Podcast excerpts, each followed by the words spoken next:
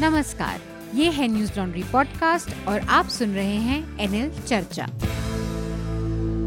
नमस्कार मैं हूँ अतुल चौरसिया। आपका खर्चा आपकी चर्चा हफ़्ता दर हफ़्ता। हम एक बार फिर से लेकर आए हैं न्यूज़ लॉन्ड्री का हिंदी पॉडकास्ट अनिल चर्चा। आज हमारे साथ दो खास मेहमान हैं हमारे साथ लेखक और साहित्यकार अनिल यादव हैं। अनिल जी स्वागत है आपका धन्यवाद। चर्चा में। और काफ़ी दिनों बाद हमारे साथ फिर से चर्चा में जुड़ी हैं स्मिता शर्मा। स्मिता को आप लोगों ने चर्चा में सुना है इससे पहले भी स्मिता आपका भी स्वागत है। धन्यवाद बहुत शुक्रिया। आज जो चर्चा में विषय है बहुत कई सारी दिलचस्प चीज़ें हुई हैं पिछले हफ़्ते में। उससे पहले मैं विषयों के बारे में आपको जानकारी दूँ, दो छोटी छोटी अपील जो हम आपसे हमेशा कहते हैं कि न्यूज़ लॉन्ड्री को सब्सक्राइब करें, क्योंकि आपके समर्थन से जो मीडिया खड़ा होगा, वो आपकी बात ज़्यादा करेगा और किसी भी तरह के पॉलिटिक्स या फिर कॉरपोरेशन के दबाव से भी मुक्त रहेगा। और इसके अलावा आप हमारे तमाम पॉडकास्ट जो भी, जहाँ पर भी, जिस भी प्लेटफॉर्म पर सुनते हैं, वहाँ पर जब भी सुने तो इसको रेट करना ना भूलें, वहाँ पर चाहे स्टार के ज़रिए, अपने कॉमेंट के ज़रिए, इससे वो हमारे पॉडकास्ट को आगे बाकी लोगों तक पहुँचने में सहूलियत होगी।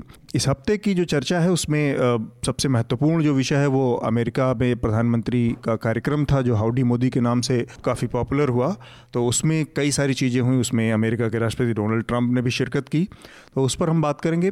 इसके अलावा, कश्मीर और भारत पाक के संबंधों के ऊपर जो डोनाल्ड ट्रंप का नज़रिया है, जो रवैया है, वो उसमें किस तरह की चतुराई है या कितनी क्लैरिटी है, इसके बारे में भी हम कोशिश करेंगे क्योंकि हमारे साथ स्मिता है और स्मिता ने लंबा काम फॉरेन अफेयर्स को कवर करते हुए अपने रिपोर्टिंग जीवन में बिताया है तो हम उन पहलुओं को समझने की कोशिश करेंगे। इसके अलावा यूएन क्लाइमेट समिट भी न्यूयॉर्क में हुई इसी बीच में। और वहाँ पर ग्रेटा थनबर्ग का एक जो भाषण हुआ, एक युवा एक्टिविस्ट हैं सोलह साल की स्वीडन की रहने वाली, उनके भाषण ने काफ़ी चर्चा बटोरी और पर्यावरण की जो समस्या है, उसकी तरफ़ हमारा ध्यान खींचा और वो बहुत सारे तरीकों से उस पर बातें हो रही हैं, चर्चाएँ हो रही हैं, उसके नकारात्मक चर्चाएँ भी हैं, उसके अच्छाइयों के बारे में भी चर्चा है।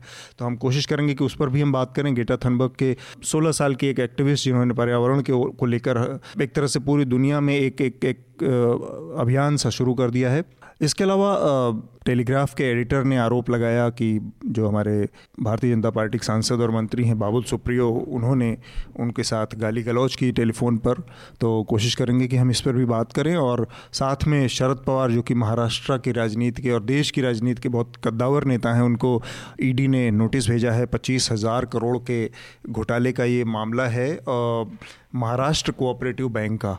इसके अलावा हमारे जो सदी के महानायक हैं अमिताभ बच्चन बिग बी, उनको दादा साहब फाल्के अवार्ड देने की घोषणा हुई है। इस पर भी जो हमारी सोशल मीडिया की दुनिया है, वो दो फाकों में बटी रही तो कोशिश करेंगे कि इस पहलू पर भी चर्चा करें। एक और बड़ी दर्दनाक घटना इसके अलावा हुई मध्य प्रदेश के शिवपुरी ज़िले में, जो कि दो दलित बच्चों की हत्या कर दी गई क्योंकि वो खुले में शौच कर रहे थे। तो मैं असल में चाह रहा हूँ कि इसी इशू से हम अपनी चर्चा को शुरू करें। इन दो बच्चों की, जो कि 12 साल और 10 साल उम्र थी इनकी, और दलित जात से ताल्लुक़ रखते थे शिवपुरी में। शिवपुरी के साथ एक और बड़ी ख़ास बात है कि ओडीएफ घोषित कर कर दिया गया है ज़िले को, यानी कि ओपन डेफिकेशन फ्री है, खुले में शौच से मुक्त ज़िला है, और वहाँ पर ये घटना हुई तो ये अपने आप में एक एक चिंता की बात है कि वहाँ पर दो दलित बच्चों को, और दूसरी जो चिंता की बात इसमें यह है कि जिस गाँव में ये घटना हुई और जिन लोगों ने घटना को अंजाम दिया, उस गाँव में आम तौर पर जिनको हम सवर्ण जातियाँ कहते हैं, जो जो सामान्य वर्ग की जातियाँ हैं, वो नहीं हैं।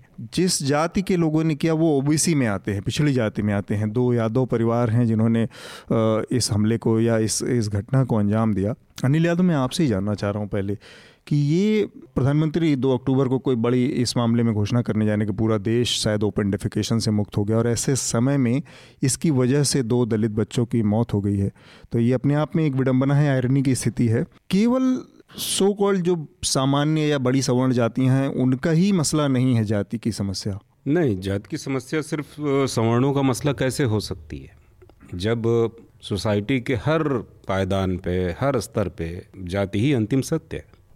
हमारे यहाँ आप देखिए सारी पॉलिटिकल पार्टियाँ जब इलेक्शन होता है तो जाति के आधार पर टिकट देती हैं। वो पहले देखती हैं कि जिस सेगमेंट में जिस लोकसभा या असेंबली सेगमेंट में चुनाव हो रहा है वहाँ किस जात का कितना आबादी है और उस जात को अपीज़ करने वाले वो मुद्दे उठाती हैं। फिर वो देखती हैं कि कौन सा कैंडिडेट विनेबल होगा इस जाति वाले प्लैंक को कौन प्ले कर सकता है। तो लेकिन मैं ये कहना चाहता हूँ कि ये जो घटना है इसके मूल में कोई शौचालय या उस ज़िले का ओपन वो डिफिकेशन फ्री घोषित किया जाना जैसी बात नहीं है। हम्म। क्योंकि इसके मूल में वही है जातीय नफरत। ठीक है वरना ये जो स्वच्छता वाला शौचालय का हालचाल है ये बहुत बुरा है। आप देखेंगे कि जिस तरह से शौचालय जहाँ बने भी हैं उनमें इतने बड़े पैमाने पर भ्रष्टाचार हुआ है। हम्म। और ज़्यादातर शौचालय तो डिफंक्ट हो गए हम्म। वो बनते ही वो इतने ख़राब इतनी घटिया स्तर की सामग्री उसमें इस्तेमाल की गई थी और उसमें इतने हिस्सेदार थे उस भ्रष्टाचार में।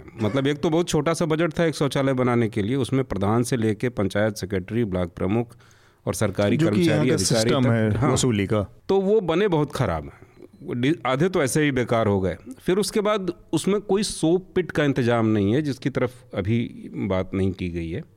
बहुत जल्दी ये जो है वो जो वहाँ का लोकल ग्राउंड वाटर है उसको पॉल्यूट करने जा रहा है ये। और वो बीमारियों का घर बनने जा रहा है। लेकिन ये जो घटना है इसके पीछे में मूल में जातीय नफरत है।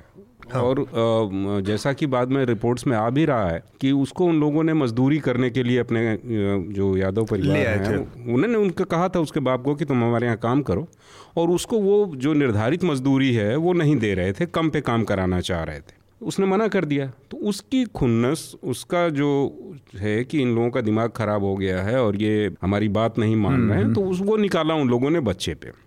तो ये जो बर्बरता है ये जो जहालत है और ये जो नफरत है ये पूरे भारत में फैली हुई। हम्म, हम्म। और इस तरह की घटनाएँ हर दिन हो रही हैं। स्मिता आपका क्या टेक है इस पे जी सबसे पहले तो मैं कहूँगी कि निश्चित रूप से जब ये खबरें देखते हैं आप आप सुबह जाकर अखबार में और वो तस्वीर जो नज़र आई मतलब दो बच्चों की, हाँ। की शरीर एक सफ़ेद कपड़े में लपटी हुई उस छोटी सी खुटिया में जहाँ पर आप सोच लीजिए कि कोई सुविधा है ही नहीं हाँ। आप ओपन डेफिकेशन रोकने की बात कर रहे हैं तो वो दिल दहलाने वाली तस्वीर है और आप जब ये जाकर तस्वीर देखते हैं कैसे वक्त में कैसे सप्ताह में जब प्रधानमंत्री जाकर एक अंतर्राष्ट्रीय मंच में ह्यूस्टन में जाकर हम्म। अलग अलग भाषाओं में कहकर आते हैं कि एवरीथिंग इज़ ऑल राइट सब कुछ अच्छा है देखिए मैं ये नहीं कह रही हूँ कि बड़ी गुलाबी तस्वीर मतलब कि जो हाँ। गुलाबी तस्वीर है क्या सही में सब कुछ ठीक है क्योंकि इसके दो पहलू हैं एक अनिल जी ने जो कहा कि निश्चित रूप से जो जातीय तलखियाँ हैं हम्म। वो तो हैं ही इसके रूट्स में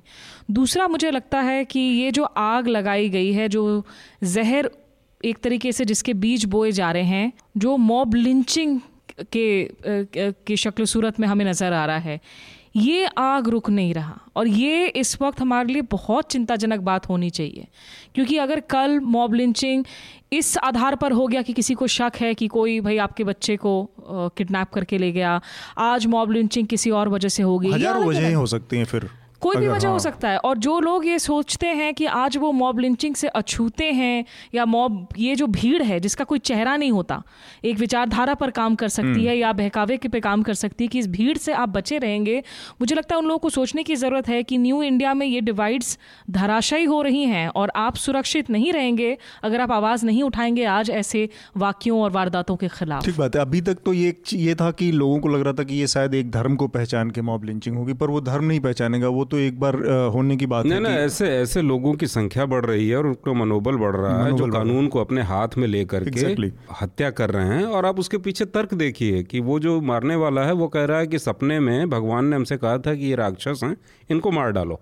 आप देखेंगे ये वही तर्क है जो भाजपा और संघ परिवार हमेशा उठाते रहे हैं कि हम बाबरी मस्जिद इसलिए गिरा देंगे कि हम न्यायालय को नहीं मानते। हमारे स्वप्न में आया था कि भगवान राम की जगह वही है। तो ये ये जो कानून को हाथ में लेने और खुद ही निपटाने खुद ही मार डालने की प्रवृत्ति है ये खतरनाक उस गाँव में एक सिर्फ़ डेटा हाँ। देना चाहूँगी अतुल क्योंकि हाँ। अगर आप देखें जो हेट ट्रैकर जो आजकल काफ़ी सारी वेबसाइट्स हाँ। हैं सरकार ये सरकारी आंकड़े नहीं दे रही हैं जो काम रिकॉर्ड होना चाहिए जो आंकड़े रिकॉर्ड होने चाहिए वो सरकारी आंकड़े उपलब्ध नहीं है लेकिन जो हम्म। कुछ एन वगैरह हैं या जो ऑफिशियल वेबसाइट्स हैं जो अनाधिकारिक रूप से जुगाड़ रही हैं दो हज़ार पंद्रह में मॉब लिंचिंग के तेरह घटनाएँ हुई थी जिसमें उनचास विक्टिम थे ग्यारह मौतें हुई थी। 2017 में तैंतालीस वाक्य हुए जिसमें 108 लोगों को पीटा गया नफरत का शिकार बनाया गया तेरह मौतें हुई। पिछले साल 31 ऐसे वारदातों में सत्तावन विक्टिम्स हुए तेरह मौतें हुई। मुझे लगता है दो चीज़ें काम कर रही हैं। एक तरफ़ कानून को लोग क्यों हाथ में ले रहे हैं? ये हमारी क्रिमिनल जस्टिस सिस्टम की फेलियर को जो चरमराई हुई क्रिमिनल जस्टिस सिस्टम है वो भी दिखाता है कि लोगों को लगता है कि कंगारू अदालतों में शायद इंसाफ मिलना ज़्यादा आसान, आसान है। ना कि अदालतों में दरवाज़ा खटखटा के। दूसरा लोगों की जो एस्पिरेशन है देखिए आज की तारीख में जो हमारी इक्विटी गैप है जो हमारे अमीरों गरीबों की जो गैप है कहीं ना कहीं वो असर डाल रहा है। आप आप ए, एक सोसाइटी के तौर पर आप वलनरेबल हो रहे हो। आप खुली हवा में सांस नहीं लेते हैं आपको गंदा पानी मिलता है। जो बेसिक सुविधाएँ जो बेसिक अधिकार होनी चाहिए वो नहीं है। 2020 तक भारत विश्व भर के सबसे वलनरेबल इकोनॉमीज में शामिल हो जाएगा। हम्म। और उसमें जब आप 130 करोड़ लोगों के बोझ की बात करेंगे तो ये सोशल फ्रिक्शंस जातीय फ्रिक्शंस के साथ मिलेंगी और उसमें आप डाल लीजिए कि ये जो क्रिमिनल जस्टिस सिस्टम का नहीं होना तो सब कुछ मिलाकर ये एक बहुत भयंकर वाला जो कॉकटेल वाली स्थिति पूरी बन रही है। ठीक बात है। इसमें एक और चीज़ मैं इसी जो शिवपुरी वाली घटना थी उसमें एक और पहलू था उसका। शिवपुरी को बहुत लंबे समय तक गुना शिवपुरी की लोकसभा कंस्टिट्यूंसी है जिसको एक राज परिवार जो ज्योतिरादित्य सिंधिया का राज परिवार है वो रिप्रेजेंट करता आया। एक स्टोरी भी हम लोगों ने की थी उस पर इलेक्शन से पहले लोकसभा की और जो मतलब इंडेक्स पे ह्यूमन इंडेक्स पे जो आंकड़े थे डराने वाले आंकड़े थे कि एक और महाराजा जो कि पूरे देश में उनके उनको एक, एक छवि है और ये है, बिना किसी विरोध के जीतते रहे लगातार आज़ादी के बाद से कोई चुनौती देने वाला नहीं। उनकी अपनी कंस्टिट्यूंसी की हालत इतनी बुरी थी। और इस पर्टिकुलर घटना में मैं देख रहा था कि 24 घंटे तक ज्योतिरादित्य सिंधिया को याद भी नहीं है, ज़रूरत नहीं समझ में आई, आया कि इस पर कोई हमें, मुझे बोलना चाहिए, कोई बयान देना चाहिए या कुछ कहना चाहिए। इस बीच में प्रियंका गांधी का बयान आ गया, सबका ट्वीट आ गया, ये वो 24 घंटे बाद ठीक, जब ये रेगुलर लगा तो एक काम चलाऊ सा वो ट्वीट किया गया कि मुझे, मैं उम्मीद करता हूँ कि सरकार कड़ी से कड़ी कार्रवाई करेगी, दुखद घटना ये वो। उसकी लैंग्वेज से आपको लग जाएगा कि चिंता और ये सारी तो बात की चीज़ें हैं। करने की जो कोशिश हो रही है वो ये हो रही है कि मैं उसी मध्य प्रदेश का मैं पॉलिटिकल स्टेक का होल्डर हूँ कोई और वहाँ का मुख्यमंत्री है तो वो लड़ाई को आप बहुत साफ़ पढ़ सकते हैं उसमें हम्म, कि हम्म। मैं इस प्रदेश की सरकार से उम्मीद करता हूँ। वो तुम्हारी सरकार नहीं है वो तुम्हारी पार्टी की सरकार है।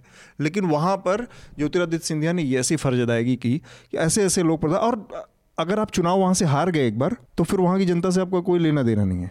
वो भाड़ में जाए आप।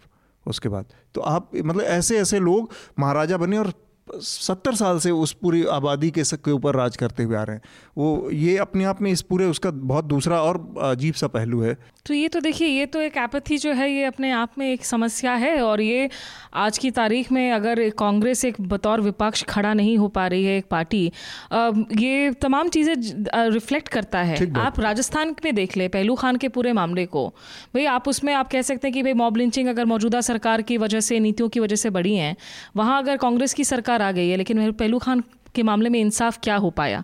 यही हेट ट्रैकिंग ऑफिशियल फिगर्स जो हैं वो बताती हैं कि मैक्सिमम केसेस में कम से कम 40 से 43 फ़ीसदी जो विक्टिम्स हैं दरअसल वो दलित या माइनॉरिटीज़ हैं हम्म। अल्पसंख्यक हैं। तो मध्य प्रदेश में अब कमलनाथ की सरकार है जो कह रहे हैं कि मॉब लिंचिंग पर हम कानून लेकर आएँगे और मुझे लगता है कि इस पर जो है आज हर राज्य को चाहे किसी भी पार्टी की हो इस पर तुरंत से तुरंत आप कानून लाए और कानून वो आप सिर्फ़ कागज़ी कार्रवाई के लिए ना लाए। क्योंकि जिस भीड़ को आपने ये इजाज़त दे दी है कि वो कानून को बिल्कुल उनकी धज्जियाँ उड़ाकर निहत्तों पर आप वार करें और किसी की जान लेकर आप पे हो सकता है कि कल को कोई मंत्री आकर आपको फूल की माला डालकर आपको सम्मानित कर जाएँ। हम्म। इस मानसिकता से भी आप जूझ रहे हैं। तो ये अपने आप में बहुत बड़ी चुनौती है इस वक्त। अनिल जी आपका क्या कहना है? ज्योतिरादित्य सिंधिया और ये मतलब राजनीतिक वर्ग की जो अपथी है नहीं नहीं ये ये देखिए जो ज्योतिरादित्य सिंधिया और उनका परिवार रहा है ये जब महाराजा थे फुल फेजेड तो भी उनकी कोई अच्छी प्रोग्रेसिव भूमिका नहीं थी। हम्म। सिंधिया परिवार हमेशा से अंग्रेज़ों का साथ देता रहा है। यहाँ तक कि झांसी की रानी अठारह सौ सत्तावन की लड़ाई में झांसी की रानी के खिलाफ अंग्रेज़ों का साथ दिया इस परिवार ने। तो ये उम्मीद करना कि ज्योतिरादित्य इस मामले में बहुत संवेदनशील हो जाएँगे और कुछ करेंगे तो ये बेमानी है। मैं दूसरी बात कह रहा हूँ। हम्म। मैं ये कह रहा हूँ कि अब ऐसे पॉलिटिशियन जो सामान्य घरों से आते हैं गरीब घरों से आते हैं और गरीब जनता के बीच से आते हैं उनके भीतर भी ये टेंडेंसी बढ़ रही है कि वो सिर्फ़ उन्हीं लोगों की चिंता करते हैं जो उनको वोट देते हैं। हम्म। जो नहीं वोट देते उनको साफ़ कह के लौटा देते हैं कि काम कराने आए हो। तुमने तो वोट हमको नहीं दिया, नहीं दिया था। भागो। तो ये मतलब जनता को बांट के देखना कि ये हमको जिताने वाली जनता है ये हमको हराने वाली है ये हमको वोट देने वाली है। ये चलन बढ़ा है जो राजनीति के लिए बहुत खतरनाक। ठीक बात। हम अपने अगले विषय की तरफ़ बढ़ते हैं जो कि अमेरिका के ह्यूस्टन शहर में प्रधानमंत्री नरेंद्र मोदी का कार्यक्रम हुआ, हाउडी मोदी। एनआरजी स्टेडियम में ये कार्यक्रम हुआ और इस कार्यक्रम में अमेरिका के राष्ट्रपति डोनाल्ड ट्रंप ने भी शिरकत की। तो ये जो पूरा कार्यक्रम रहा, करीब बताया जा रहा था कि करीब अड़तालीस हज़ार, पचास हज़ार के आसपास भारतीय पहुँचे वहाँ पर। एक चीज़ ये रही स्मिता, कि डोनाल्ड ट्रंप के लिहाज से ये एक अच्छी चीज़ मानी गई कि उनकी अपनी जो चुनावी साल साल में है तो एक एक इतनी इन्फ्लुएंशियल कम्युनिटी इतनी बड़ी कम्युनिटी वहाँ पे है तो उससे उनको फ़ायदा मिल सकता है, समर्थन मिल सकता है, आर्थिक सहयोग मिल सकता है। इसके बावजूद भारत के लिहाज से देखा जाए तो उस कार्यक्रम से, हालाँकि नरेंद्र मोदी इस मामले में इवेंट जैसी तमाम चीज़ें लगातार करते आए हैं, लेकिन भारत के लिहाज से उसमें हासिल वो इतने बड़े इवेंट या इतने बड़े मेगा शो से क्या लगता है आपको हुआ? देखिए निश्चित रूप से पब्लिक रिलेशंस के तौर पर अगर आप देखें पीआर के प्रिज्म से तो ये नरेंद्र मोदी की अपनी घरेलू ऑडियंस के लिए, अपने वोटर्स के लिए, ये एक बहुत बड़ा पीआर एक्सरसाइज था। कि आप एक अमेरिकी राष्ट्रपति के साथ ये पहली दफ़ा हुआ था कि कोई सर्विंग अमेरिकन राष्ट्रपति किसी भारतीय प्रधानमंत्री के साथ ये लार्जेस्ट अटेंडेड एक फॉरेन लीडर की इवेंट में शामिल होता है और खास करके जो आखिरकार स्टेडियम में हाथ पकड़कर लैप ले रहे होते हैं दोनों हाँ। देखिए उसमें पॉलिटिकली जो है उसमें बहुत सवाल खड़े किए जा सकते हैं और जो सवाल आनंद शर्मा सरी के नेताओं ने खड़े भी किया कि अभी तक आप वहाँ पे बाई पार्टीजन रिश्तों की बात करते थे डेमोक्रेट्स और रिपब्लिकन्स के सपोर्ट की बात करते थे लेकिन इस तरह के रैली में जाकर क्या आपने डोनाल्ड ट्रंप को कहीं इंडोर्स किया कि हम हम्म। चाहते हैं कि 2020 के चुनावों में डोनाल्ड ट्रंप की वापसी हो और प्रधानमंत्री ने एक जगह कहा भी अब की बार ट्रंप सरकार जी ये ये हाँ। अगर आपको याद हो कि वो डोनाल्ड ट्रंप भी आकर कह चुके हैं हिंदू अमेरिकन की रैली हम्म। में अब की बार मोदी हम्म। सरकार करके डोनाल्ड ट्रंप की जो देखिए आपने उनका जो ज़िक्र किया इंडियन कम्युनिटी वहाँ पे लगभग चार मिलियन है आज अमेरिका में जो ऑलमोस्ट उनकी 1.3 परसेंटेज पॉपुलेशन है अमेरिका की और अगर आप ह्यूस्टन की बात करें ह्यूस्टन में देखिए जहाँ पर ये रैली हुआ वो हैरिस काउंटी वो दरअसल 2016 में डोनाल्ड ट्रंप हार गए थे और 1976 में जिमी कार्टर को लास्ट दफ़ा जो है, डेमोक्रेट्स ने जीता था टेक्सास में। तो ये लार्जली रेड स्टेट था, रिपब्लिकन्स का। लेकिन इस दफ़ा ऐसी हवा बह रही है, क्योंकि अगर हैरिस काउंटी आप हारते हैं तो माना जाता है वो टेक्सास का की होता है, टेक्सास की चाबी होती है। तो पहली बार डेमोक्रेट्स को लग रहा है कि शायद ये सीट जो है, वो वापस से जीत सके। दो और ऐसे स्विंग स्टेट्स हैं पेंसिल्वेनिया है मिशिगन है जो बहुत क्रूशल होंगे 2020 के चुनावों में हम्म। उन स्टेट्स में भी जो है इस वक्त थोड़ी रिपब्लिकन्स की हालत डामाडोल चल रही है और डेमोक्रेट्स को लग रहा है कि वो उन स्टेट्स को वापस अपने लिए खींच सकते हैं हम्म। इन सब के मद्देनजर डोनाल्ड ट्रंप के लिए ज़रूरी था कि वो इंडियन अमेरिकन कम्युनिटी को जाकर वहाँ पर उनको वू हम्म। कर सके हालाँकि लोगों को ये भी याद रखना चाहिए कि आज की तारीख में ऐसा नहीं है कि पूरी की पूरी इंडियन अमेरिकन कम्युनिटी अब एक साथ एक ही दिशा में वोट देती है ये बात भी है कि अब तक ज़्यादातर जो वोट शेयर है वो डेमोक्रेट्स के लिए जाता था लेकिन वो वोटिंग पैटर्न्स में भी डिफरेंसेस आ गए हैं। नरेंद्र मोदी के लिए देखिए, ये पीआर एक्सरसाइज तो ज़रूर है।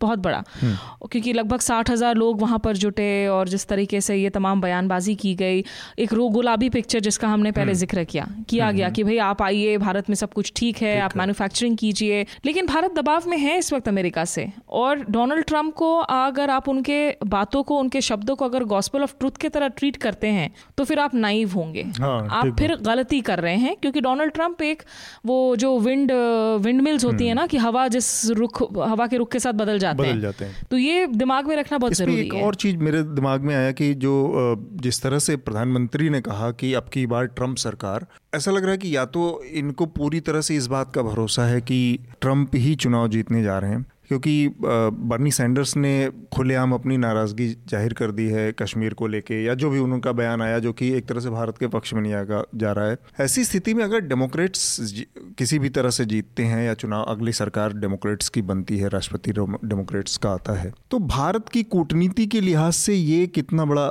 कितनी बड़ी गलती है कि ओपनली किसी एक पार्टी को दू, दूसरे देश के किसी एक पार्टी को वो भी जो दुनिया का चौधरी होने की हैसियत रखता है उसमें किसी एक को एंडोर्स करना।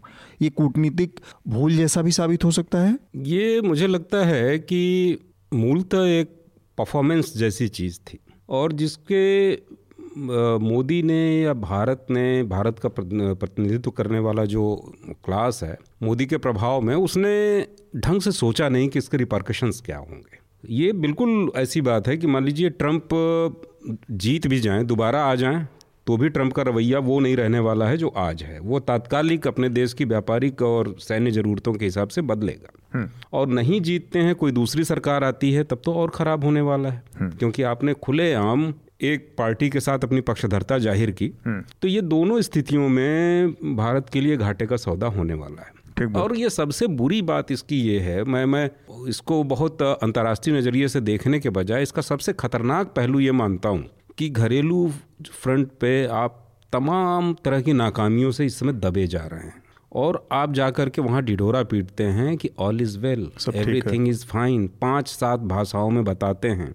तो ये एक बहुत खतरनाक बात है कि समस्याओं को एड्रेस करने के बजाय इवेंट हम्म। से प्रोपेगेंडा से उनको ढकने की कोशिश करना और कहना कि सब ठीक है ये एक बहुत ही उस तरह का डेंजरस किस्म का संकेत है और ये अकेले मोदी नहीं कर रहे हैं। ये अभी कोई ऑक्सफोर्ड यूनिवर्सिटी की एक स्टडी हुई है जिसमें बताया गया है कि सत्तर देश ऐसे हैं जो प्रचार माध्यमों का और सोशल मीडिया का इस्तेमाल वहाँ की सरकारें खुद वहाँ के जो जो राष्ट्राध्यक्ष हैं प्राइम मिनिस्टर हैं वो अपने एजेंडे को पुश करने के लिए झूठ हम्म। फैलाने के लिए ओपिनियन को ट्विस्ट करने के लिए इसका इस्तेमाल कर रहे हैं हम्म। तो ये इसके निहितार्थ बड़े गहरे हैं आने वाले दिनों में आ, मुझे लगता है कि इस तरह की चीज़ें और बढ़ने वाली हैं और लोगों की दिक्कतें भी बढ़ने वाली ट्रंप के लिहाज से स्मिता, मोदी के साथ जो उनकी बात बैठक हुई, उसमें उन्होंने कहा कि साफ़ साफ़ कि मुझे भरोसा है कि अपने मसले भारत पाकिस्तान आपस में बैठ के निपटा सकते हैं और ये सब करके। तो एक तरह से ये माना गया कि ठीक है, अमेरिका ने मान लिया कि ये एक तरह से द्विपक्षीय मामला है और वो आपस में अगले ही दिन जब इमरान खान के साथ वो आदमी बैठता है तो वो बयान देता है कि अगर दोनों लोग राज़ी हों तो मैं तो एकदम तैयार हूँ मीडिएट करने के लिए और मेरी तो इसमें मात अपना मेरा खुद की दिलचस्पी है। भारत की मीडिया ने तो जैसे भी चीज़ों को रखा लेकिन इसमें ऐसा कुछ भी नहीं था कि इतने बड़े हंगामे इतने बड़े आयोजन और सबके बाद भी क्लियर टर्म में ट्रंप ने भारत के लिए कुछ कह दिया हो देखिए ज़्यादा ज़ोर दिया जा रहा था कि शायद कोई ट्रेड पर बात बन जाए कारोबार का जो है एक पार्शियल डील हो हम्म। जाए भारत को वापस से जो है पार्शियली कम से कम बहाल कर दिया जाए जीएसपी पर जो जनरलाइज सिस्टम ऑफ़ प्रेफरेंसेज है हम्म। जिस लिस्ट से भारत को हटाया गया था कुछ महीने पहले अच्छा। और आ, क्योंकि उससे भारत को असर पड़ता है एज ए डेवलपिंग इकोनॉमी लेकिन कश्मीर का जो मसला है उसमें देखिए सिर्फ़ एक अंतर आया है डोनाल्ड ट्रंप ने जब कुछ महीने पहले जब इमरान खान का वॉशिंगटन दौरा हुआ और उसके बाद डोनाल्ड ट्रंप ने अपने कॉन्वर्सेशन का ज़िक्र किया, जिसमें उन्होंने कहा कि ओसाका में जब उनकी जी ट्वेंटी शिखर वार्ता के दौरान नरेंद्र मोदी से बातचीत हुई थी तो नरेंद्र मोदी ने उनसे अनुरोध किया था मध्यस्थता के लिए। जिस खबर का हमने देखा कि यहाँ पे हम्म, नई दिल्ली हम्म। विदेश मंत्रालय ने हाँ। जमकर खंडन किया। उसके बाद से वो कश्मीर का ज़िक्र कर रहे हैं। ये नहीं कह रहे हैं कि भारत ने मध्यस्थता के लिए कहा है उसे एक तरीके से कंडीशनल कर दिया कहते हुए कि अगर दोनों नेता हम मुझसे कहे तो मैं मध्यस्थता करने के लिए तैयार हूँ। और वो एक ही वाक्य में बार बार इमरान खान को भी जोड़ते हैं और नरेंद्र मोदी को भी जोड़ते कहते हैं दोनों मेरे बहुत अच्छे दोस्त हैं हम्म। दोनों के साथ मेरे अच्छे रिश्ते हैं। क्योंकि देखिए अफ़गानिस्तान में उनकी टुकड़ियाँ मौजूद हैं। 2020 के उनके चुनावों के लिए उनके दो बड़े वायदे हैं। एक कि जॉब्स नौकरियाँ बढ़ सकें अमेरिका में और जिसके लिए उनके लिए ज़रूरी है कि चीन के साथ जो भी कारोबारी मसले हैं उनको अपने शर्तों पर सुलझा सकें। वो भी फ़िलहाल होता हुआ नज़र नहीं आ रहा है। हम्म। कारोबारी युद्ध जो है वो उसमें तलखियाँ बढ़ रही हैं। दूसरी बात यह है कि उन वो चाहते हैं कि अमेरिकी जो फ़ौज वहाँ अफ़गानिस्तान में मौजूद है वो वापस आए। इस हम्म। इस बाबत जो बातचीत चल रही थी उनके राजदूत जालम खलीलजाद और तालिबान के बीच में वो भी पटरी से उतर गई तो इन सब के बीच में अभी भी अगर उनकी पाकिस्तान पर निर्भरता बनी हुई है अफ़गानिस्तान में लेकर। तो वो ऐसा कुछ भी बहुत ज़्यादा बयान नहीं देंगे जिससे कि पाकिस्तान इमरान खान पाकिस्तान इमरान खान पूरी तरह से जो है उनसे नाराज़ हो जाए। और मुझे लगता है भारत के लिए चिंताजनक बात यह है कि अगर आप देखें मध्यस्थता को लेकर तो वो जो भी बातें करते देखिए उनके बड़े बड़े ख्वाब हैं। हम्म। और वो कह भी चुके हैं कि मुझे तो बहुत सारे ऐसे मसले हैं जिस पर नोबेल शांति पुरस्कार मिलना चाहिए। तो वो कोरिया के साथ भी वो उम्मीद करते हैं कि कभी कोरिया के मसले पर उनको नोबेल पुरस्कार मिल जाए वो नहीं तो कश्मीर पर। शिनानीगंज उनको बहुत पसंद है कि कोई भी चीज़ ग्रैंड हो कोई भी चीज़ स्पेक्टाकुलर हो। लेकिन जो दो चीज़ों पर मुझे लगता है भारत को चिंता करनी चाहिए कि एक जब भी पाकिस्तान से आ रहे आतंकवाद की बात वो करते हैं तो उसमें वो गार्डेड नज़र आते हैं। हम्म। वो वो लहजा नहीं होता है जो भारत सुनना चाहे या जिसकी भारत पूरी दुनिया भर में जाके बातचीत करता है। दूसरा ईरान बार ईरान को लेकर बार बार अमेरिका निशाना साध रहा है कह रहे कि Iran is the largest exporter of terror terror हाँ। यही बात उनके जो विदेश मंत्री हैं माइक पोम्पियो जब दिल्ली आए हुए थे जयशंकर के साथ बैठकर वो प्रेस कॉन्फ्रेंस कर रहे थे एक आखिरी सवाल में। पूरे प्रेस कॉन्फ्रेंस में डॉक्टर जयशंकर ने पाकिस्तान का नाम नहीं लिया लेकिन एक आखिरी सवाल के जवाब में अचानक से रिमार्क स्लिप इन करते हुए पॉम्पियो बोलकर चले गए कि Imran largest exporter of terror है जबकि वो उस परिभाषा से भारत जो है वो सम्मत नहीं है। हाँ। तो ये भी एक बड़ा एरिया है जो मुझे लगता है भारत को यहाँ पर जिस पर गौर करनी चाहिए। इसमें एक और चीज़ है मतलब मुझे लगता है कि भारत के लिहाज से जो छोटी सी एक एक और खुशी की बात वो थी कि बहुत उम्मीद की जा रही थी कि कश्मीर में जो लॉकडाउन चल रहा है, जो लोगों के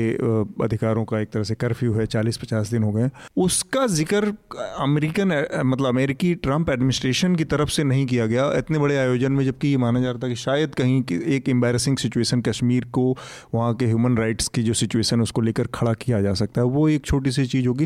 लेकिन ये बहुत महत्वपूर्ण है कि जो पाकि, पूरा पाकिस्तान और ईरान का जो इक्वेशन है जिसको अमेरिका साध रहा है अभी तक कोई ऐसा बयान एक भी आया नहीं है कि जिसमें भारत बार बार ये बात कहता है कि मेरे हमारे पड़ोस में ये है लेकिन अमेरिका ने कभी उससे उसको इस तरह से इंडोर्स नहीं किया। अमेरिका क्यों इंडोर्स करेगा? अमेरिका की जो लीडरशिप है इसमें एक निहायत नॉन सीरियस और एक ऐसे ऐसे आदमी के हाथ में है कि आप कह नहीं सकते। जैसे अभी हमने कुछ दिन पहले जर्नलिस्ट खाशोगी के मामले में देखा।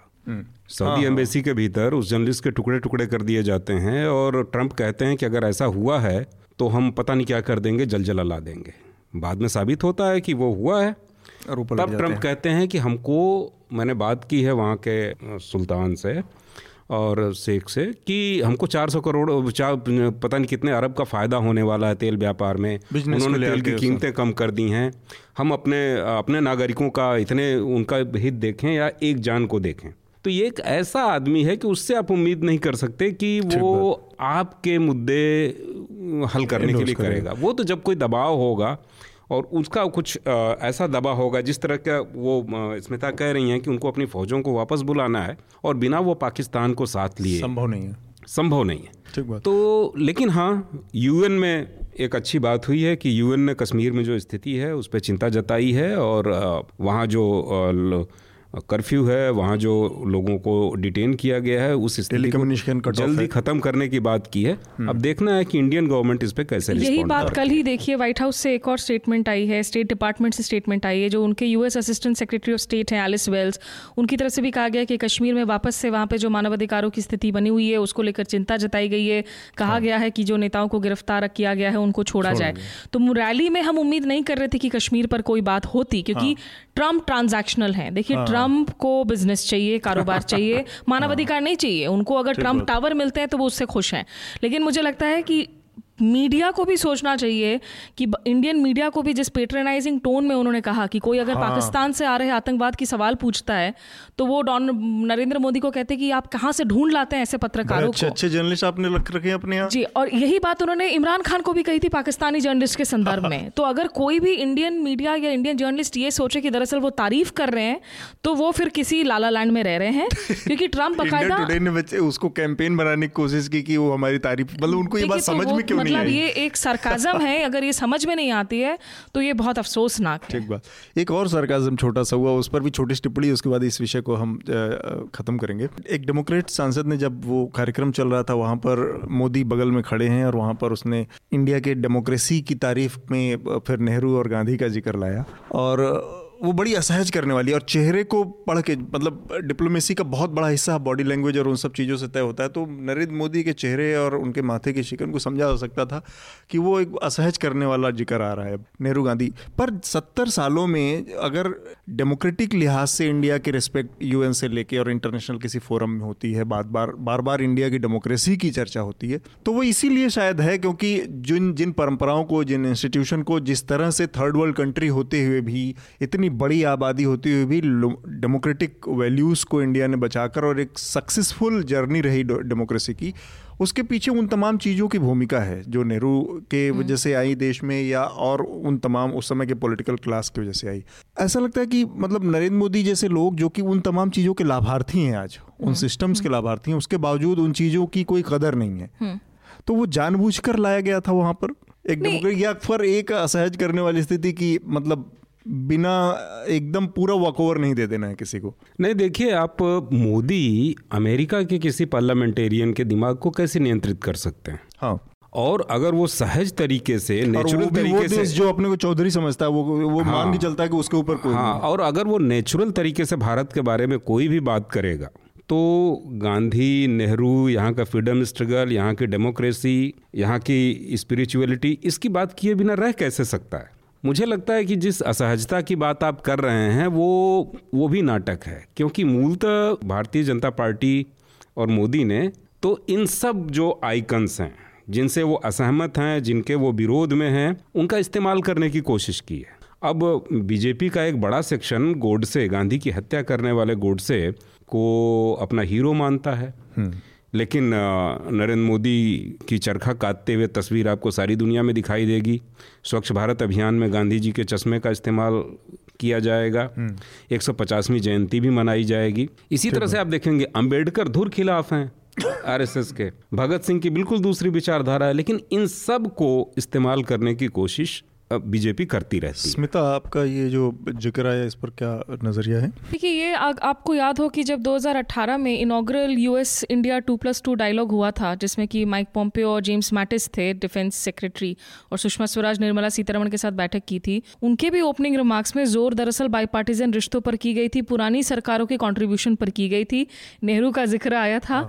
तो ये तो एक कंटिन्यूएंस है ये एक एक्सेप्टेंस है। देखिए हम्म। भारत अमेरिकी रिश्तों में ठीक है ये बात भी आपको मानना मानना होगा कि पिछले कुछ सालों में निश्चित रूप से भारत की पोजिशनिंग बदली है हम्म। अब वो सही है गलत है वो डिबेट अपने जगह अलग है लेकिन जब बराक ओबामा नई दिल्ली में आए और नरेंद्र मोदी ने ओबामा के साथ मिलकर एक स्ट्रेटेजिक विजन डॉक्यूमेंट पेश किया जिसमें पहली बार इंडिया ने इंडो पैसिफिक पर एक क्लियर पोजीशन लिया चीन के विरोध करते हुए तो इस तरह की चीज़ें इस सरकार में हुई हैं जो नज़दीकियाँ और बड़ी हैं मनमोहन हम्म। सिंह और बराक ओबामा के बीच में एक नेचुरल केमिस्ट्री थी एक सेरिब्रल अलायंस था हाँ। लेकिन कुछ दूरियाँ भी आई थी रिश्तों में तो बीच के कुछ पिछले कुछ सालों में एक गर्मजोशी देखने को मिली है हम्म। लेकिन इसका मतलब ये तो नहीं हो जाता कि जो पास्ट की सरकारें हैं उनकी जो कॉन्ट्रीब्यूशन है। उसको आप भुला दें। ठीक बात। हम अपने अगले विषय की तरफ़ बढ़ते हैं जो कि ग्रेटा थनबर्ग से जुड़ा है और स्वीडन की इस युवा जो एक्टिविस्ट ने हलचल मचाई है इन्वायरमेंट और एक्टिविज्म की दुनिया में उस पर हम थोड़ी सी चर्चा करेंगे। एक तो ये जो भाषण था उनका कि वो कुछ लोगों का कहना है कि बहुत ही अलार्मिस्ट है कि दुनिया ख़त्म ही होने जा रही है अब। पर एक 16 साल की बच्ची से जो एक साल से छुट्टी लेके अपने स्कूल से लगातार ये काम कर रही है और अलग जगाने का काम, पर्यावरण के मामले में जागरूकता फैलाने का काम, आप उतने आर्टिकुलेशन की उम्मीद कैसे कर सकते हैं?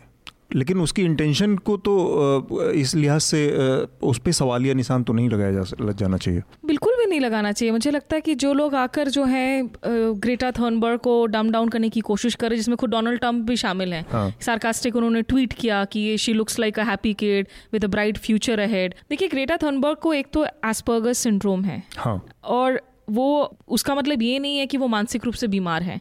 एक बीमारी हाँ, हो सकती है ज़िंदगी में। फेशियल एक्सप्रेशन इस वजह से ऐसा था। एक एक सोलह साल की बच्ची जिसने 8 साल की उम्र से क्लाइमेट चेंज को समझना शुरू किया ग्यारह साल की उम्र से वो सक्रिय हुई डिप्रेस्ड हुई। पिछले साल एक ऐसे कंपटीशन जीता उसने। हम्म। और उस निबंध कंपटीशन को जीतने के बाद एक तरीके से दिशा देनी उसने शुरू की इस पूरे मुहिम को।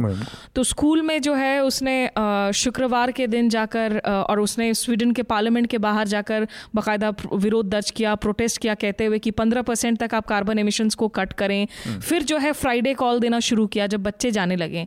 इस साल मार्च में एक मिलियन बच्चे मोबिलाइज हुए पूरे विश्व विश्व भर में क्लाइमेट चेंज के मुद्दे पर जो लोग कह रहे हैं कि ग्रेटा थनबर्ग अलार्मिस्ट है, मैं उनसे पूछना चाहूँगी कि अब नहीं जागोगे तो कब जागोगे हम्म। आप देख रहे हो कि क्या हालत है। आज हर दूसरा तीसरा बच्चा मेरा गॉडसन है पाँच साल का है। वो पिछले दो साल से आप सोलह साल की लड़की की बात कर रहे हैं वो इतना सेंसिटिव है वो पिछले तीन सालों से हर दिवाली पर बाकायदा कार्ड्स बनाकर अपने पड़ोसियों को देकर आता है कि प्लीज़ आप क्रैकर्स ना जलाएँ आप ग्रीन दिवाली मनाएँ। तो उस बच्चे को एक अंडरस्टैंडिंग है हम्म। क्यों?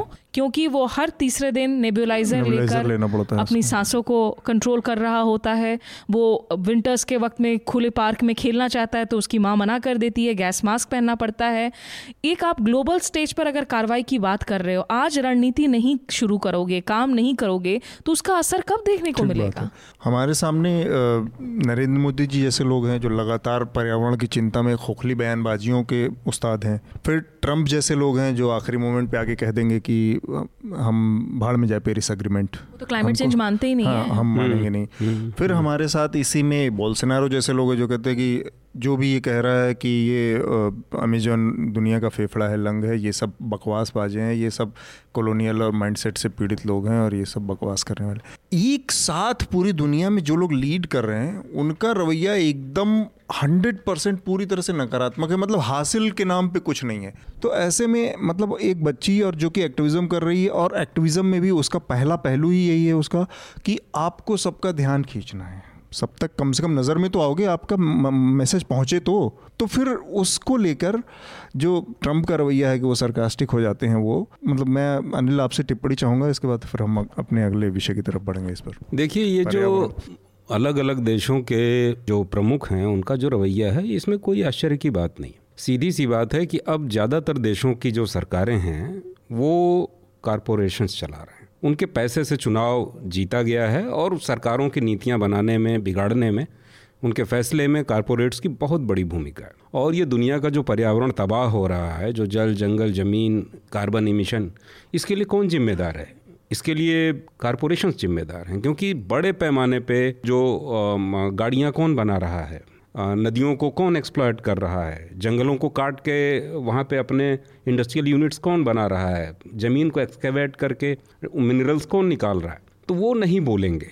और उन, जो बोलना भी चाहते हैं पॉलिटिशियंस उनके भीतर ये दुविधा होगी। कि ये जो कारपोरेशंस हैं जो जो जिनके पास इतना ज़्यादा पैसा है कि वो पूरे मुल्कों की किस्मत तय कर सकते हैं सरकारें बना बिगाड़ सकते हैं उनसे कैसे बैर लिया जा सकता है? तो ये आवाज़ एक ऐसे ही सेक्टर की तरफ़ से आनी थी पर्यावरण के पक्ष में जिसको लाभ हानि की चिंता न हो जिसका गुस्सा पायस हो पवित्र हो। तो ये बच्चों की तरफ़ से आई है आवाज़। हम्म। तो ये मतलब एक नेचुरल बात है लेकिन एक बड़ी उस तरह की बात भी है मार्मिक बात भी है कि वो वयस्क आबादी जिन्हें सचमुच दुनिया की चिंता करनी चाहिए थी ठीक बात। उसने छोड़ दी है। मतलब जिसको रास्ता दिखाना है वही फेल कर जिसको रहा है। भी खेलना चाहिए था खाना चाहिए था पढ़ना चाहिए था वो अपने को इसमें झोंक रहा है। मजबूरन।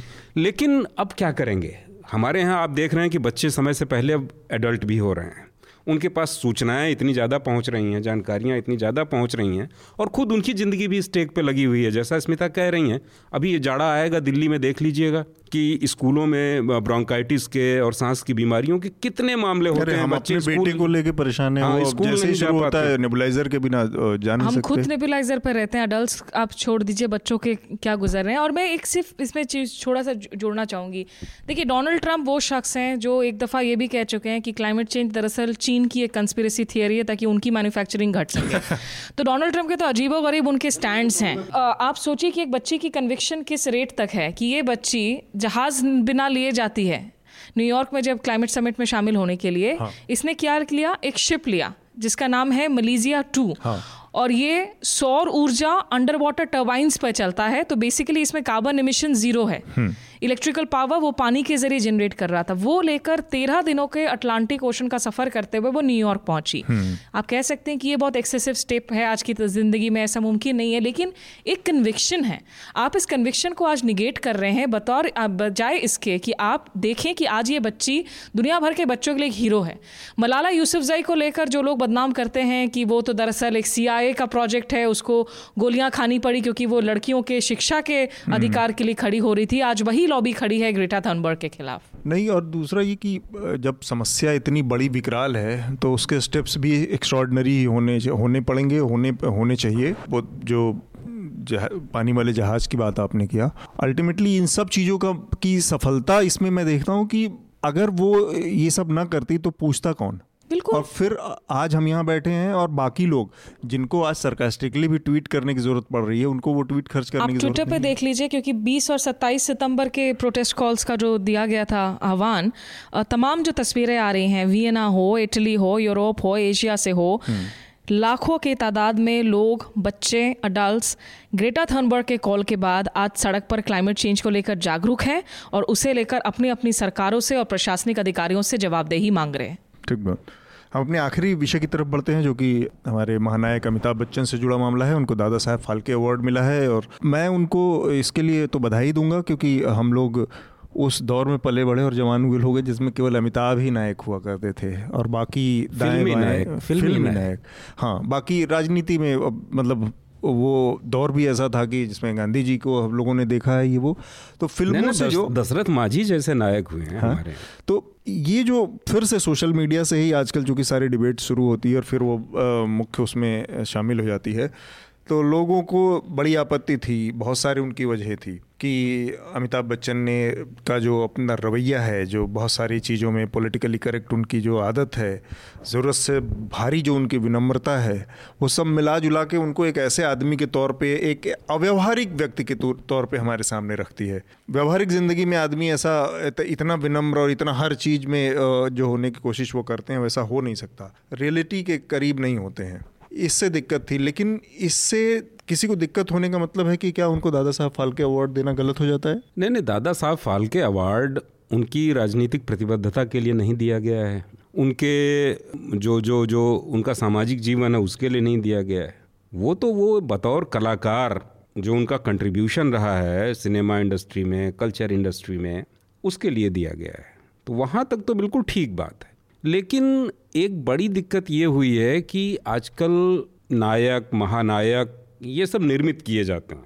इसके पीछे करोड़ों रुपए का इन्वेस्टमेंट होता है मीडिया होता है प्रोपेगेंडा होता है। लेकिन जब इसी महानायक को सोसाइटी का महानायक बताने की कोशिश की जाती है, उस हिस्टीरिया को वहाँ चढ़ाने की कोशिश की जाती है, तब वहाँ दिक्कत होती है। तब ये सवाल आता है कि हम स्क्रूटनाइज करें, पड़ताल करें कि ये आदमी क्या सचमुच महानायक या नायक या कुछ होने के लायक है? तब हम देखते हैं कि अमिताभ का जो व्यक्तिगत जीवन रहा है, सामाजिक जीवन रहा है, वो निहायत बड़ा आत्म केंद्रित अहंकारी मतलब परस्त और एक अपॉर्चुनिस्ट का जीवन रहा है। वो हमेशा फ़ायदे के साथ रहे कांग्रेस से लेके समाजवादी पार्टी से लेके और नरेंद्र मोदी के गुजरात वो, से वो तो था ही। फिर आप देखेंगे जब जब वो क्राइसिस में फंसे जैसे उन्होंने एक बार यूपी का किसान बनने की कोशिश की थी वो बन भी गए। हम्म। क्योंकि यूपी में किसान बने बने बिना वो महाराष्ट्र में पुणे के पास कोई बहुत प्राइम लोकेशन की ज़मीन है उसको नहीं खरीद सकते थे। हम्म। उन्होंने ऐश्वर्या राय के नाम पे लड़कियों का कॉलेज बनाने का के लिए शिलान्यास तक कर दिया। वो आज तक नहीं बना।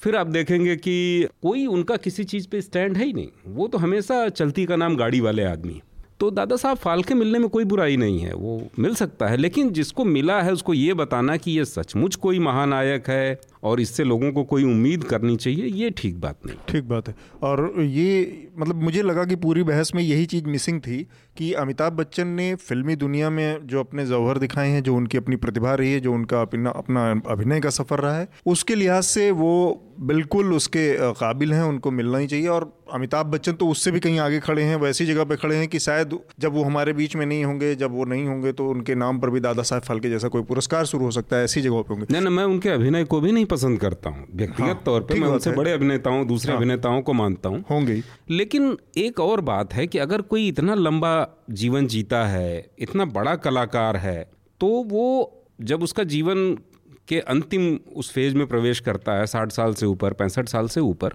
तो स्वाभाविक तौर पे उससे एक सामाजिक भूमिका की भी उम्मीद की जाती है वो सिर्फ़ मतलब कलाकार ही नहीं है हम्म। वो मनुष्य भी है और उसके कलाकार बनने में इस समाज का भी कंट्रीब्यूशन है तो उससे एक सामाजिक भूमिका की उम्मीद की जाती है कि वो, वो कुछ ऐसा करेगा लेकिन अमिताभ बच्चन में ये बात बिल्कुल है ही नहीं। ठीक है स्मिता? मैं इत्तेफाक रखती हूँ देखिए लेकिन ये है कि हाँ दादा साहब फालके पुरस्कार आप किस लिए दे रहे हैं? आप किस लिए सम्मानित कर रहे हैं? वो एक शख्स के कला संस्कृति के क्षेत्र में जो हाँ। योगदान रहा है तो उसमें ठीक है उसमें ज़ाहिर सी बात है उनका जो पूरा का पूरा करियर रहा है मैं मैंने उनके काफ़ी सारी फ़िल्मों को पसंद किया है उनका अभिनय निश्चित रूप से अच्छा है लेकिन बहुत बड़ी फ़ैन नहीं हूँ मैं।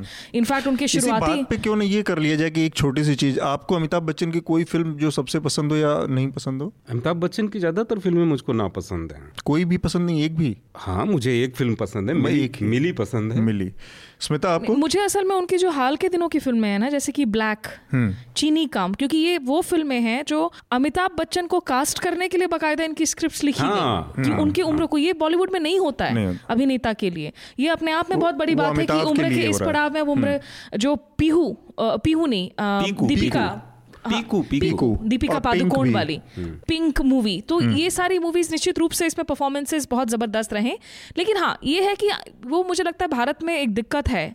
बल्कि आज की तारीख में जो युवा पीढ़ी के कुछ अधिक कलाकार वगैरह हैं वो ज़्यादा वोकल हैं वो स्टैंड ले लेते हैं। अमिताभ बच्चन मुझे नहीं याद आता कि आज तक किसी ऐसे मुद्दे पर किसी ऐसे बड़े विवाद पर या किसी कोई देश में कोई बदलाव की एक बयार चल रही हो जिस पर उन्होंने कोई स्टैंड लिया हो। मेरिल स्ट्रिप को आप देखें ऑस्कर में जाकर वो बकायदा एक। ब्लैक ऑस्कर के मुद्दे पर अगर स्टैंड लेती हैं वो बॉलीवुड में ज़्यादातर बड़े सितारों के साथ नहीं, नहीं देखने को मिलता। बात है। मैं भी अपनी पस, पसंदीदा फ़िल्म का नाम अमिताभ बच्चन की। करना चाहूँगा। ना ना ना तो शरा- मैं अपनी- शराबी। मैं- मुझे लगा कि डॉन होगा आपका शराबी। शायद। मैं अमिताभ बच्चन की घटिया फ़िल्म बता देता हूँ गंगा जमुना सरस्वती। ऐसे तो बहुत सारे खुदा गवाह से लेके और अजूबा से लेके सूर्यवंशम बता देता सूर्यवंशम तक। पर मुझे शराबी बहुत पसंद है उसका अमिताभ बच्चन लाइन बहुत पसंद है मुझे उस गाने का नशा शराब में होता तो नाचती बोतल। खैर वो उसमें अमिताभ बच्चन का कोई योगदान नहीं है वो तो लिखने वाले की कला है। हम आखिरी पड़ाव पर हैं जो कि आखिरी सेगमेंट है हमारा अनिल यादव अपना कविता पाठ या साहित्य का जो पाठ है वो करेंगे। इसके बाद फिर हम अपनी आज की चर्चा को रोकेंगे। मैं इस बार एक बहुत कंटेम्परेरी कविता का पाठ करना चाहता हूँ ताकि थोड़ा अंदाज़ा लगे न्यूज़ लॉन्ड्री का पॉडकास्ट सुनने वालों को कि इन दिनों लिटरेचर में चल क्या रहा है। तो ये कविता एक हिंदी भाषी इलाके से आई है केरल के हैं रहीम पुन्नाड़। अच्छा। और इस कविता का शीर्षक है भाषा निरोधनम। अच्छा। और अभी जो हिंदी वाला डिबेट अमित शाह ने शुरू किया कि एक देश एक भाषा होनी चाहिए हाँ। तो इसके बाद ये कविता आई है। तो किस तरह का और ये काफ़ी वायरल है काफ़ी सोशल मीडिया में इसको हिंदी में ट्रांसलेट करके बहुत दूर तक ये गई है। तो मैं बिना इस पर कोई टिप्पणी किए सीधे पढ़ रहा हूँ कि ताकि लोग जान सकें कि लिटरेचर में इन दिनों किस तरह की चिंताएँ आ रही हैं। तो भाषा बंदी इसका शीर्षक है। एक दिन आधी रात को उन्होंने भाषा पर पाबंदी लगा दी। घोषणा हुई, आज से सबकी एक ही भाषा होगी। पुरानी भाषा को डाकघर से बदल कर ले जा सकते हैं। नींद से उठकर लोग इधर उधर भागने लगे। हर जगह चुप्पी थी। माओ ने बच्चों के मुँह को हाथ से दबाकर बंद किया। बुज़ुर्गों के मुँह में कपड़ा ठूंसा गया। मंदिर का गाना रुक गया और मस्जिद से अजान भी। रेडियो पर सिर्फ़ वीड़ा वादन हो रहा था। टीवी पर इशारों की भाषा में खबर चली। अखबार के नाम पर आठ पन्नों का कोरा कागज़ मिला। हर एक कीबोर्ड खामोश हो गया। मोबाइल स्क्रीन पर सिर्फ़ चिन्ह दिखे। डाकघर की लाइन में सब खामोश खड़े थे। एक दिन में एक व्यक्ति सिर्फ़ दो ही शब्द बदल सकता था। कोई कोई तो बोरियाँ भरकर शब्द लाए थे। शब्दों से भरा टिफ़िन बॉक्स और स्कूल बैग लेकर आए बच्चे भी खड़े थे लाइन में। जिसने अम्मा दिया, उसको माँ मिला। जिसने अब्बा दिया, उसको बाप। चॉकलेट और गेम बदलने के लिए आए बच्चों को काउंटर से ही वापस भेजा गया कि सिर्फ़ भाषा बदली जा रही है। बदले में शब्द न होने के कारण बेजार और कफन को लौटाया गया। छुरी बदलने आए लोगों को भगा दिया गया। अफीम बदलने जो आए उनको पुलिस ने पकड़ लिया। लाइन में थके हुए बूढ़ों ने पानी मांगा तो गोली से उनका मुँह बंद कर दिया गया। यह सब देखकर घर पहुँचा तो आँगन में शब्दों का ढेर लगा था। बदल कर लाने के लिए घर वालों ने इकट्ठा किए थे ये शब्द। नए, पुराने, बिना लिपि के। तकिए से पापा ने जो शब्द निकाला, मेरी ही समझ में नहीं आया। माँ के पल्लू में भरे शब्दों को अभी तक सुना ही नहीं था। बीबी ने रसोई में खींच लिया, तभी पता चला कि वह अब तक इतने ही शब्दों के बीच पक रही थी। बेटी की बगिया में होमवर्क का शब्द, बेटे के बक्से में अपनी जगह से हटे मजाकिया शब्द कैसे बताऊँ? इनको कि सिर्फ़ दो ही शब्द मिलेंगे इनको बदले में। शब्दों के ढेर में मैंने काफ़ी खोजा, काफ़ी मशक्क़त के बाद आखिर में एक भारी भरकम शब्द दोनों हाथ लगा। सारी ताकत लगाकर मैंने शब्दों को बाहर निकाला, जनवाद और विविधता। भागते हुए डाकखाने पहुँचा तो अधार घिरने लगा था। मेरे हाथों में शब्दों को देखकर काउंटर पर बैठे लोग चौंक कर खड़े हो गए। मेरे हाथ से फिसल कर शब्द गिरे। कई लोगों के भागते हुए इकट्ठा होने और बूटों की आवाज़ सुनाई दे रही थी। बेहोश होते होते बदले में मिले दो दो शब्दों को सुना मैंने।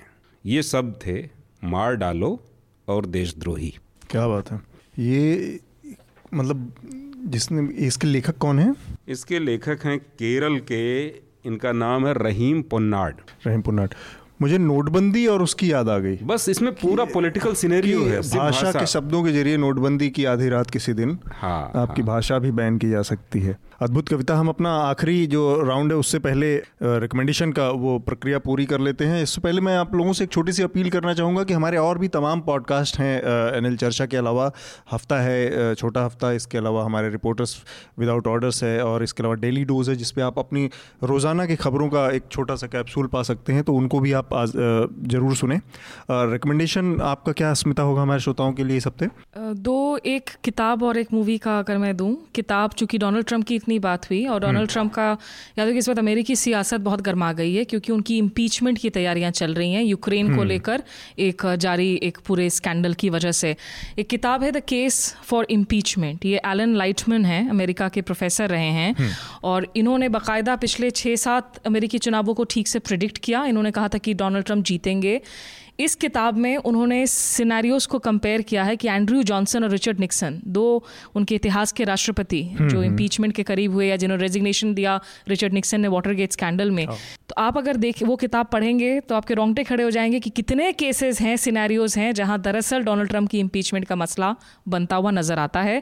ये किताब उन्होंने डोनाल्ड ट्रंप के राष्ट्रपति बनने के कुछ ही महीनों बाद लिखी थी। आज इम्पीचमेंट की तैयारियाँ शुरू हो रही हैं तो ये ज़रूर पढ़ें। और दूसरा मुझे लगता है आपने केरल का ज़िक्र किया कवि का केरल से आज ही एक खबर देख रही थी आते वक्त में कि वहाँ के बहुत भारी तादाद में बच्चों ने फैसला लिया है कि अब से फॉर्म्स वगैरह में जो सिर्फ़ फ़र्स्ट नाम शामिल किया जाएगा उनके सरनेम नहीं लिखे जाएँगे ताकि जाति धर्म का पता ना चल सके तो ये जिस संदर्भ में हम जातीय लड़ाई की बात कर रहे हैं हम्म। मुझे लगता है हो सकता है पहले रिकमेंड कर दिया हो आपके व्यूअर्स को आर्टिकल 15 नेटफ्लिक्स पर अवेलेबल है हम्म, हम्म। दलित के साथ दलितों का जो मसला है शिवपुरी में जो हो रहा है बहुत एक रियलिस्टिक इंटरप्रिटेशन वहाँ देखने को मिलेगा और आयुष्मान खुराना की परफॉर्मेंस अपने आप में काबिल तारीफ़ है। हालाँकि उनकी एक फ़िल्म आई है ड्रीम गर्ल वो ना देखें क्योंकि वो बहुत रिग्रेसिव नज़र आई। मुझे आयुष्मान हाँ। खुराना से उम्मीद नहीं थी कि एक ऐसी मूवी करेंगे जहाँ इतनी स्टीरियो होगी अल्पसंख्यकों की या फिर ट्रांसजेंडर्स हम्म। की।